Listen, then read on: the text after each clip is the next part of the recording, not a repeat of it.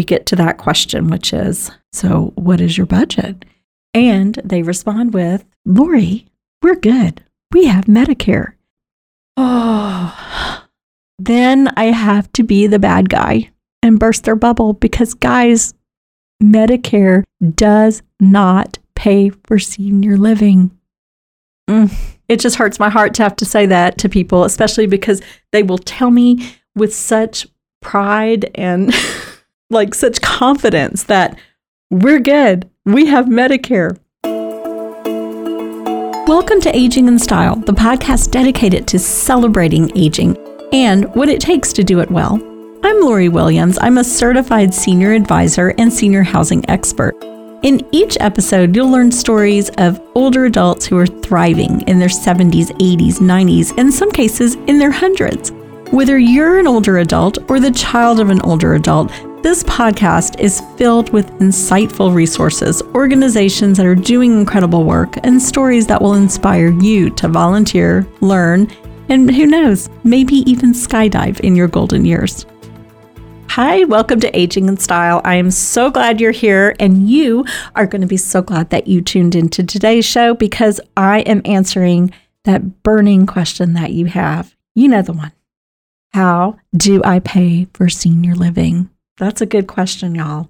Okay, we talk on the podcast, we've done so many episodes about the different types of senior living just told you all the great benefits and senior apartments. They have these beautiful spa areas. They've gorgeous upgraded kitchens, and then independent living communities that are like cruise ships on land with three meals a day included, and housekeeping and transportation, and then assisted living and memory care and residential care homes. And they sound fabulous. And you're like, yes, sign me up or sign up my mom or dad. But then we come back to reality. We have to answer that question, right? How much is it going to cost? And I'll be honest, sometimes that can be shocking. and I have a lot of families that go into sticker shock when we talk about how much assisted living or memory care costs. So, what we're going to talk about today is how do we pay for senior living? That's a great, great question, and probably an episode we should have done a while back. So, Never fear, I got you covered today. So, I did some research and I found a study by Genworth, a 2020 study, that gave an average across the US, an average of what assisted living cost. And they came up with $4,429 a month. That is throughout the US. I'm going to say I'm here in Dallas, and I would say that that is kind of low, in my opinion. However, if you're in, say, Mississippi, that may sound high, or if you're in New York, that may sound super low and affordable. So there's a huge variance across the country, but what it all boils down to is no matter what it costs, how are we going to pay for it, right? Before we get started on the different ways for paying for senior living, I do want to dispel a myth, a really bad one that's out there. and I answer this question way too often and I always feel terrible. And it, it kind of it goes like this. Let me just kind of set the stage for you. I will be talking with a family and we've identified the type of senior living that is going to work for themselves or for their family member. And then we get to that question, which is So, what is your budget? And they respond with, Lori, we're good. We have Medicare. Oh, then I have to be the bad guy and burst their bubble because, guys, Medicare does not pay for senior living.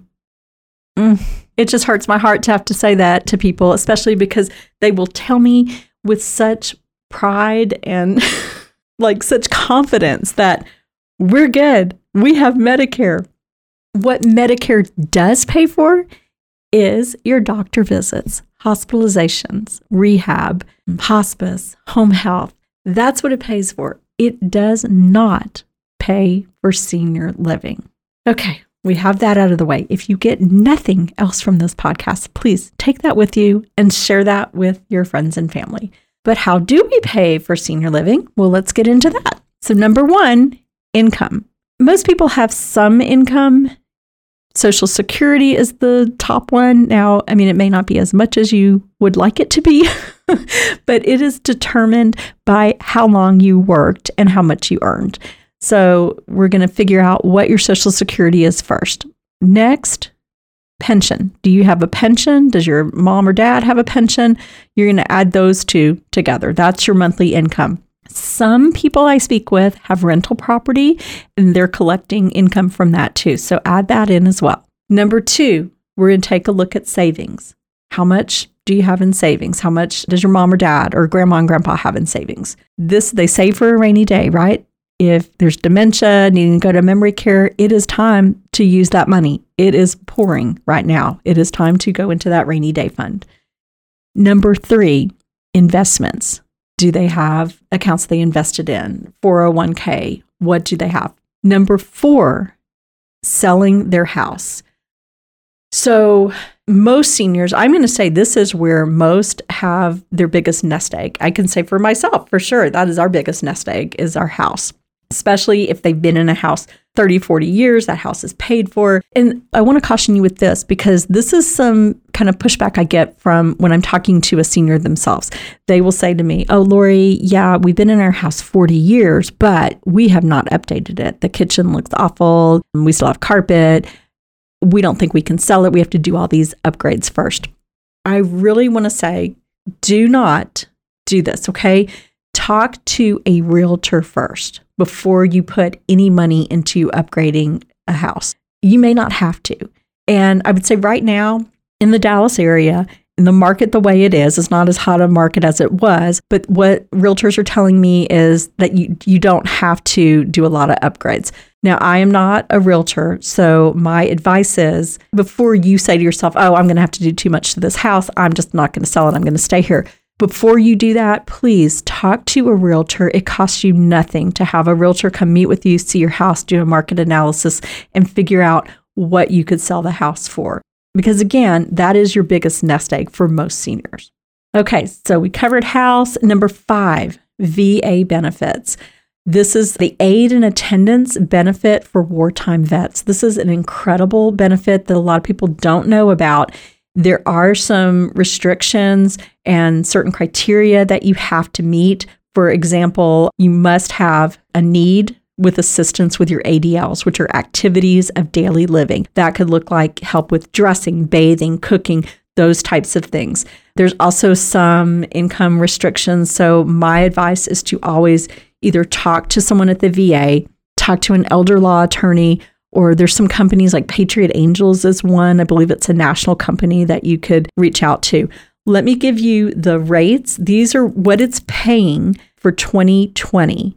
I'm sorry, 2022. I just lost two years there. 2022 rates for the VA aid and attendance benefit. So if you qualify, it pays out 2050 a month for the veteran themselves. If you are a surviving spouse, widow of a veteran, it's $1,317 a month. For a couple, $2,431 a month. And for two married veterans, it pays out $3,253 a month. So it's huge. That is significant. But I would advise you to, if you can, talk to an elder law attorney about it, have help with filling out the paperwork because it's pretty intense, the stuff that you need to do, and it needs to be filled out perfectly so it's not uh, rejected. It does pay back out retroactively to the date that you applied. And I'm not sure how long it's taking for approval now. At one point, it was about three months. It could be longer. It just sort of, you know, depends. But excellent benefit. Number six, long term care insurance. Y'all, when someone tells me they have a long term care policy, I hear like the angels sing. I'm so happy for them because on average the policies pay out like 4 to 6,000 a month is what I usually see and that is going to make the difference in someone being able to go to assisted living or memory care. You know, it's huge. So a long-term care policy, people usually purchase those when they're usually purchase when you're younger because they become very cost prohibitive if you wait till, you know, you're much older and you have some health issues. But they pay out usually it will be, well, the way I see them, it's a daily rate. So you get a daily rate, and then they have something called an elimination period. So you want to know what that period is. Um, I'd say it's usually 90 days. And this is going to cover assisted living and memory care. Also includes, uh, it will cover nursing homes too. It will cover residential care homes as well, as long as they are licensed residential care homes. So good to know, great thing to have, great policy. Number seven, family. Family has to help out a lot. And I often will have someone, maybe, you know, it's a mom who is maybe four or five hundred dollars short of being able to afford independent living. So the kids will usually come together and it could be one kid, you know, kicks in and helps pay the difference. And sometimes it's, you know, multiple kids and they just split up to what they can afford and they all kick in and are able to help their mom or dad or grandma, grandpa afford to be in senior living. So that's that's a big one, family help. Number 8, there are, I believe it's whole life insurance policies, ones that you can cash in. I've seen people use those. I've also seen some cases where they are able to sign insurance policies over. I think there's certain types of insurance policies, but it's certainly something to ask if you're looking into a memory care or assisted living. Number nine, bridge loans. There are these loans out there where if you are trying to like waiting on selling your home so that you have the funds, but maybe mom needs to get into memory care right away, there are bridge loans that will let you do a loan to have the money to be in memory care while you're waiting on the house to be sold. And number 10, reverse mortgages. Reverse mortgages, I don't know a ton about those, but I think people really use these primarily to stay in their home. It's usually a couple where one is functioning fine, and the other may have some needs, care needs, where maybe they need um, a home care provider to come in and be a caregiver.